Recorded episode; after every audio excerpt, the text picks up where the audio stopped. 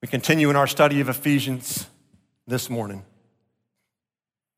I may be stating the obvious here, but maybe not. We live in a hostile world. We see it appear in this passage, certainly in the first century here between Jew and Gentile. The word hostility appears twice, verses 14, verse 16. And it's a word that means enmity or, or hatred. That there was in the first century a deep hatred between two people groups, the Jews and the Gentiles. And, but that wasn't the beginning of hostility in our world. To, to learn where it came from, you have to go all the way back to Genesis 3.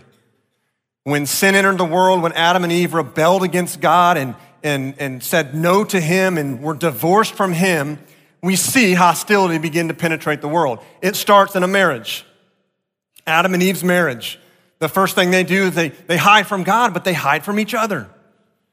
That suddenly now in marriage, they're no longer allies, but they're enemies. And those of you that are married understand what that can be like. It's a product of the fall. Then we see in Genesis 4, Cain murders his younger brother Abel. That's the, the pinnacle of hatred and hostility that we see there of, of murder. And that begins in the Old Testament all the way to our modern day stories over and over of a world that is hostile, of people that are hostile and divided. Think back to 1994, from April to July of 1994, three months. Three months in, in Rwanda, the, the Hutu ethnic majority murdered 800,000 people all of them primarily of the Tutsi ethnic minority in this nation of Rwanda. 800,000 people in three months. And they did it with clubs and machetes. Up to 10,000 people per day. Now, that's one story of genocide that we have seen throughout history, right? The Holocaust being the pinnacle of it. Think about our own country back a couple years ago in Ferguson, Missouri, when the, the white policeman shot that 18 year old African American man, Michael Brown, and what happened. Right? Looting, rioting. Uh, the city was, it, it looked like a worn, torn city after that. Racial tension, and that's one example of many that we see throughout history of racial tension and the hostility that develops. And, and those are active examples. Those are the, the obvious ones that make it on the news that we see and go, yes, our world's hostile. But then there's the more passive hostility. It's the hostility that goes under the radar, that probably is more reflective of the worlds that we actually live in day to day. Recent study showed that roughly half of Americans, about 50% of Americans, don't know their neighbors' names. That there's this isolation, that there's this, this passive isolation and division and, and categorization of our world that leaves us isolated, which eventually leads to hatred and anger and violence and what we see at the other end of the spectrum. Our world is hostile. I don't know if you're familiar with the children's book. It's called the All Better book. And it's a, it's a children's book where they ask elementary school kids to solve some of the world's toughest problems. Like, how do you stop the ozone layer from shrinking? And how do you get people to stop smoking or doing drugs? Or, right? They ask these kids, and here was one of the questions they asked. With billions of people in the world, someone should be able to figure out a system where no one is lonely. What would you suggest? And this eight year old girl named Kalani came up with a solution. Here's her solution People should find lonely people and ask their name and address. Then ask people who aren't lonely their name and address.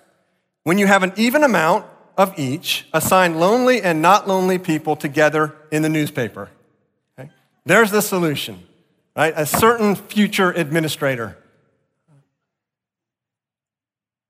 How has God dealt with the hostility, the division, the isolation in our world.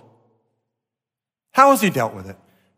We're going to start with looking at the cause of hostility. What is the cause of hostility? Why is there hostility? Why is there hatred? Why is there division?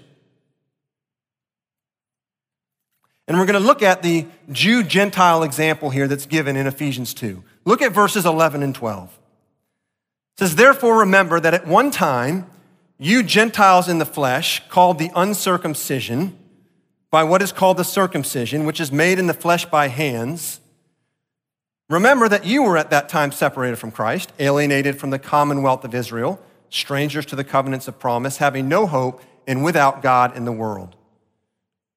There it is. There's, there's alienation. Now, we're going to get to the vertical alienation that the Gentiles experienced and the Jews. But what we see here is that there was alienation between Jew and Gentile. They even had names for each other, right? The Jews called the Gentiles that uncircumcised group, right? That was a, a derogatory name that was used to describe those people. Now, the question is what caused the hatred? The answer is at the end of verse 14 and verse 15. Look at it. It says, Christ has broken down in his flesh the dividing wall of hostility, which means he's put an end to the hatred by abolishing the law of commandments expressed in ordinances. So, Christ abolished the thing that was causing the hostility. And you say, wow, the law expressed in ordinances. Does that mean the law is bad? Well, no, Jesus and Paul make that very clear in other parts of Scripture. What it's driving at here is the Mosaic law that God gave his people. When God gave his people the law, he was giving them a gift of how they were to love God and love others in a world that had been marred and broken by sin. And this law was a gift to show them how to live that would make them distinct, that would make them be a light in this world marred by sin so that they could be a blessing to the nations, a blessing to the Gentiles, the non Jews. So the law was a gift that was supposed to bless others. But instead of receiving the law as a gift, the Jews decided that the people of God, the people of Israel, decided that God had given them his law and his promises because they were better. And so the law became a means, therefore, of exclusion and of oppression. And it became the means by which they could look down on the Gentiles. And we see it in the temple, the way the temple was set up. There was the court of the Gentiles, and the Gentiles could not come past a certain point. There was a clear division. Now, this example, this Jew Gentile example, speaks to a universal problem. And here it is that when God gives you talents or strengths or a gift or a certain uniqueness, He gives it to you as a gift. But what the fallen human heart tends to do is to take that gift, whatever it is, and elevate it so that now that becomes the means by which I can look down on others. The means by which I can judge others. Divorced from God, separated from Christ in verse 12. You and I, I said it last week, are incredibly insecure. It's the problem that we see coming out of Genesis chapter 3. We're incredibly insecure. And so what happens is the gift that God gives us or, or the talent or the strength becomes the means by which we're going to build an identity prove our worth, establish our worth, establish our value, because divorced from God, we're, we're searching for something to give us identity. And that's what tends to happen.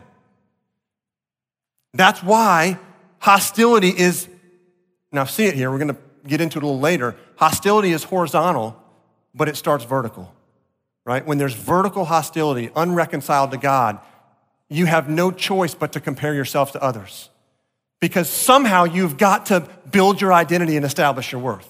That's the way the fallen human heart works. And that's what we see happening here. A beautiful example of gaining value by feeling superior to others is Luke chapter 18, the Pharisee and the tax collector. They walk into the temple. Okay, tax collectors were despised of the day, Pharisees were the good, law abiding people of God, right, had been given God's law. Pharisee walks into the temple, stands by himself, holds his hands up, and says, God, thank you that I'm not like other men, pointing to the tax collector. You see what's happening there. Divorced from God, not getting your identity or your worth or your significance from God, you're left to have to compare yourself to build an identity. Thank you that I'm not like X or Y. Man was uh, shipwrecked on a desert island, and he was there for a whole year.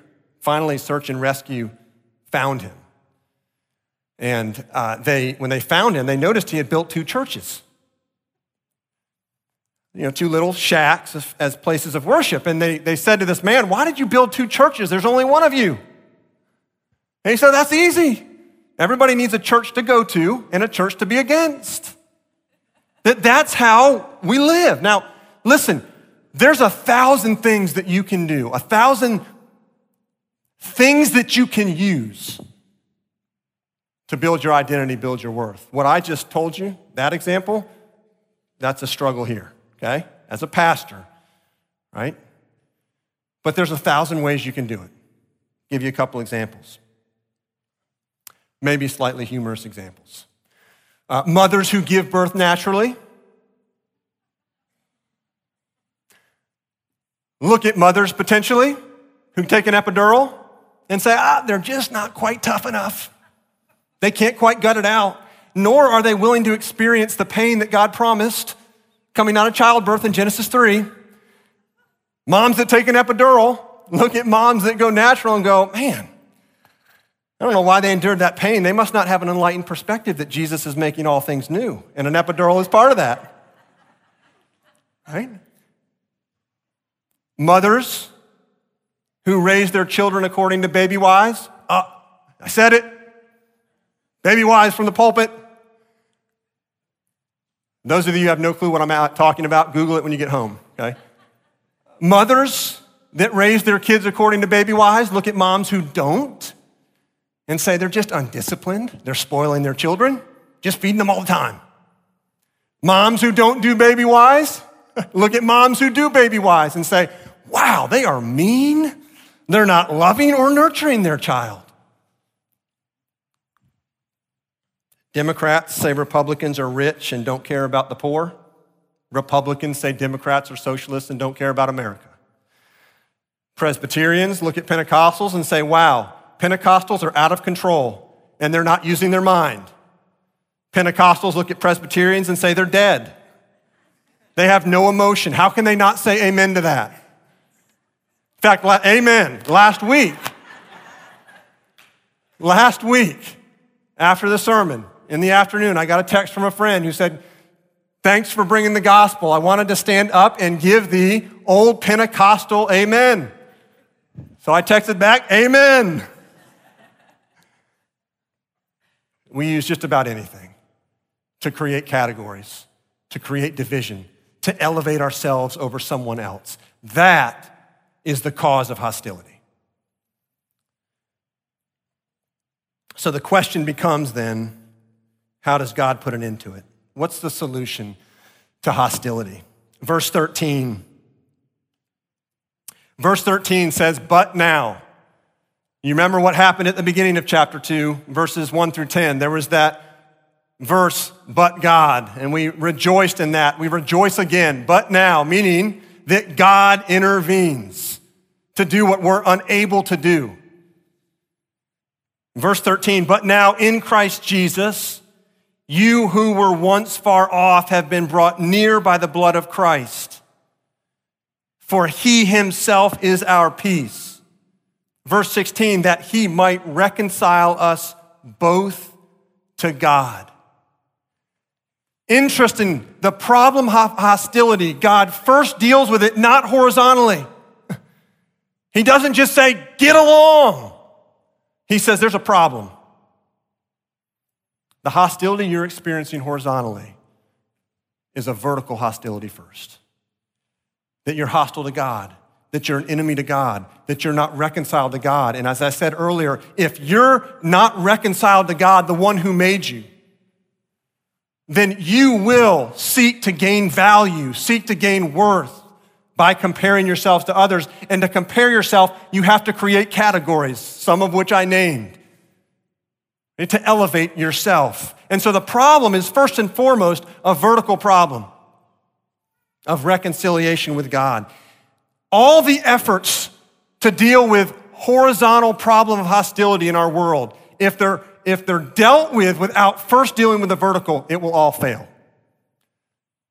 I remember, I guess this was the mid 80s. I'm dating myself here, but maybe it was then. The We Are the World big song that came out. I'm seeing some smiles, and they had all these major artists, and they're locked arm in arm, and we are the world. We're gonna be one. And it was great. There's a problem. That's not gonna happen without dealing with the vertical problem of hostility and separation from God. It will, it will fail. Uh, school bus driver taking his kids to school one day, the bus is full, and there's just there's name calling in the back, there's fighting, there's cruelty. And the black kids and the white kids are just, they're calling each other out around racial stuff. And this bus driver got fed up. So he stops the bus, he turns around, he says, Listen up. There are no black people and there are no white people on this bus. You are all green people.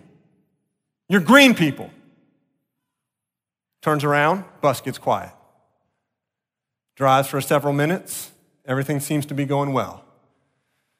And then one kid pipes up and he says, All you dark green people on this side, all you light green people on this side. Listen, you can't end the hostility. Jesus had to do it, and he did it. Verse 14 Jesus has broken down in his flesh the dividing wall of hostility. Verse 16, that he might reconcile us both to God in one body through the cross. Listen to this, thereby killing the hostility. Jesus killed the hostility. And the hostility there is referring to that vertical hostility that kept you or keeps you from being reconciled to God. That Jesus himself took on him the divine hostility. When you read the Gospels on his movement to the cross and you see how he was, he was uh, mocked and how he was stripped and beaten, all of that, and you say that must have been awful. It was nothing compared to when he hung on that cross and he experienced divine hostility, utter separation from his Father, and the active wrath of God being poured out on him because of your sin. That he took hostility upon himself so that what's left for you is not a hostile relationship to God, but oneness, love, as we heard this morning in the video. Zephaniah 3, he sings over you. That, that, that's what happens when you're reconciled to God. And so, verse 18, that we can have access in one spirit to the Father. And so, reconciled to the Father, you find your security, your identity, your worth in Him, and you're left with no need to establish the divisive categories that we do to gain value. So, reconciliation to God, which produces reconciliation to others, which puts an end to the hostility and ushers in peace. Now, how does this happen practically? Reconciliation to God or the gospel restructures your identity. It absolutely restructures your identity. Look at verse 15. It says that Jesus might create in himself one new man in place of the two, so making peace. One new man, one new humanity. One commentator says it well. He said the first century world was divided into Jews and Gentiles. Paul here makes a threefold division Jew, Gentile, and the church of God. Christians were to speak of themselves as a third race, or a new race. And this is very practical. What it means is this that you are a Christian first, an American second. You're a Christian first, you're a Republican, Democrat, or independent second. That you're a, a Christian first, and a Presbyterian, a Baptist, a Methodist, a non denominationalist second. Now, it doesn't mean that you cease to become an American or you cease to, to be a Democrat or you cease to be a Presbyterian. No, but all those things are, are secondary. The gospel restructures your identity. So you're a Christian, you're a follower of Christ first, and all of those become relative to that, to that new identity. And that's what, when the, when the identity is restructured, that's what kills those categories, right? Some of which I named, but there's thousands of them that we create that produces the hostility. So we've looked at the cause of hostility, the, the end of hostility. Now, what's God's goal in ending the hostility? Right? I mean, his goal is not just that everybody would get along. It's deeper than that. That's what he starts to speak into in verses 19 through 22. At the center of this whole discussion is the church, the household of God. That the cause of hostility, it's ended through Jesus, but that all of this resides right, in this new peace. The word peace appears four times here. This new peace is in the church, through the church, to the world. There's a greater purpose. Right? Verses 19 to 22, you're, you are fellow citizens with the saints and members of the household of God. Christ Jesus being the chief cornerstone. Now, what does that mean that Jesus is the cornerstone? It's, it's building imagery. The cornerstone was that stone that was uh, the first stone laid on the construction of a foundation. And it's what the builder would use to set the, the line for the building to set the line for the building. So that stone was laid, and every stone that was laid after that was referenced back to that first cornerstone. If, when a foundation was being built, and, and you can imagine this, uh, if, if the next stone that's laid is laid uh, in line with the previous one, always just the previous one, imagine what happens if one stone gets set off just a little bit. Then the next stone is laid off a little bit, and suddenly you have a line that just starts to curve.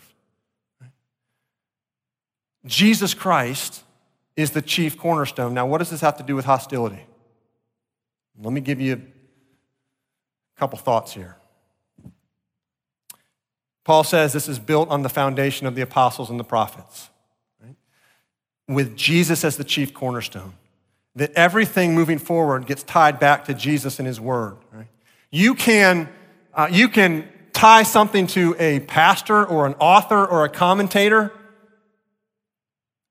which is okay as long as your ultimate reference point is Jesus. If not, things get out of balance quickly because any man or woman right, is, is somewhat flawed. Everything has to be tied back to Jesus. Uh, so a pastor, an author, a commentator can become the functional cornerstone, and that's a dangerous place to be. Or culture. Culture can become the reference point, the ultimate cornerstone. Case in point, and this deals with hostility. Think about the American South. Think about slavery in the American South, right? That institution that we would all look at and say it was awful, right? It produced hostility, it produced hatred between two people groups, whites and blacks. And it finally ended and it was abolished. Do you know, though, that there were godly men and godly churches? And by that I, I mean solid, Bible believing, Christ centered men and churches that did not speak out against slavery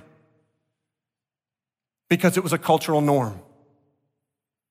It was a cultural norm. That had become the reference point, the, the cornerstone instead of Christ, and it produced massive hostility. That Jesus Christ is the cornerstone.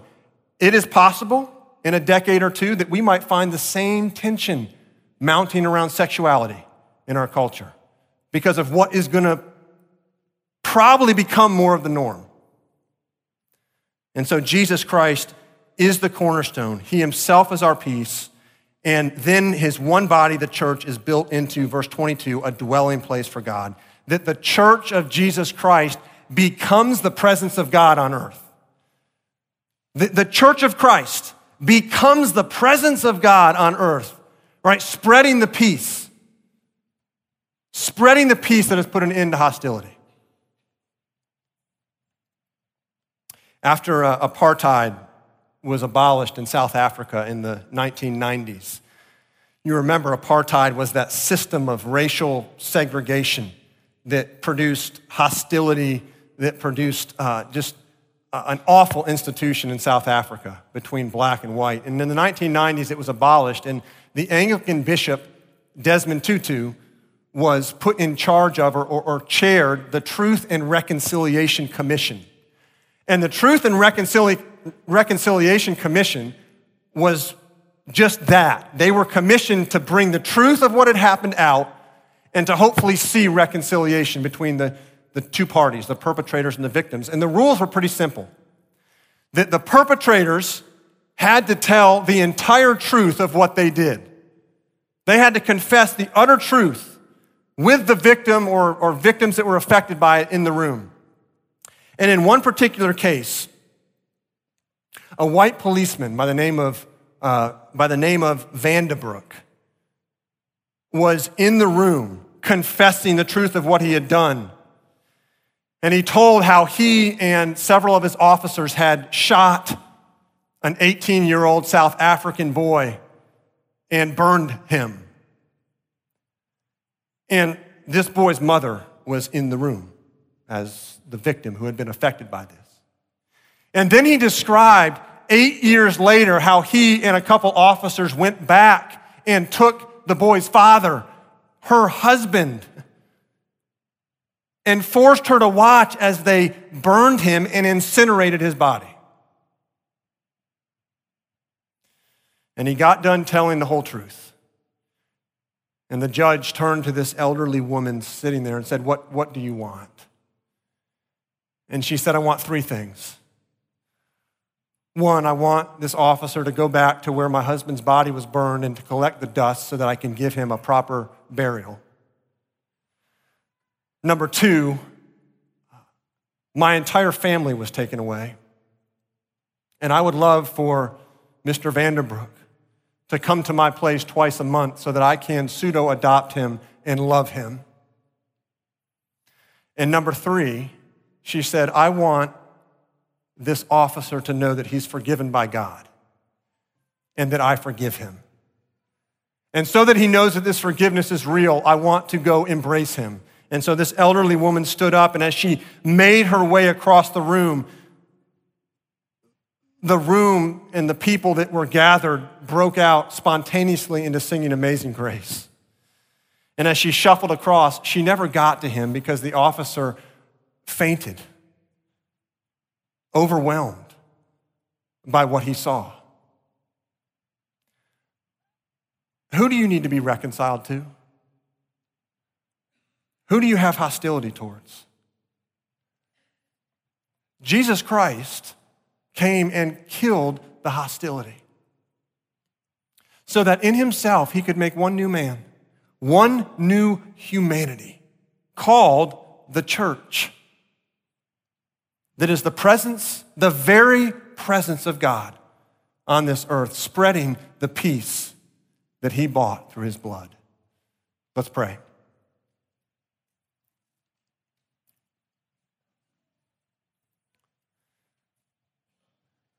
Father,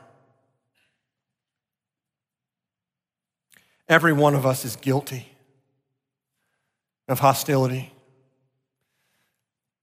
maybe very active forms of hostility towards certain people, towards certain groups.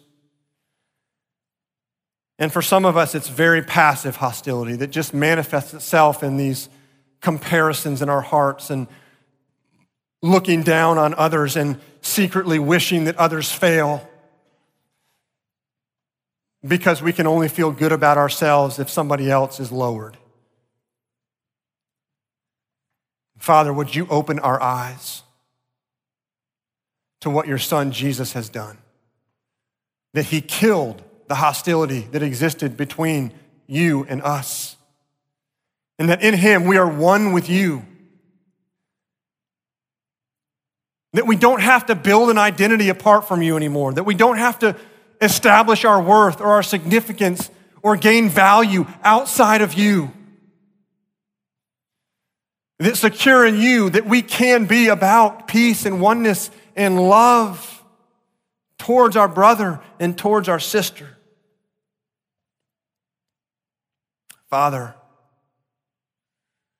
would you make this congregation here at East one?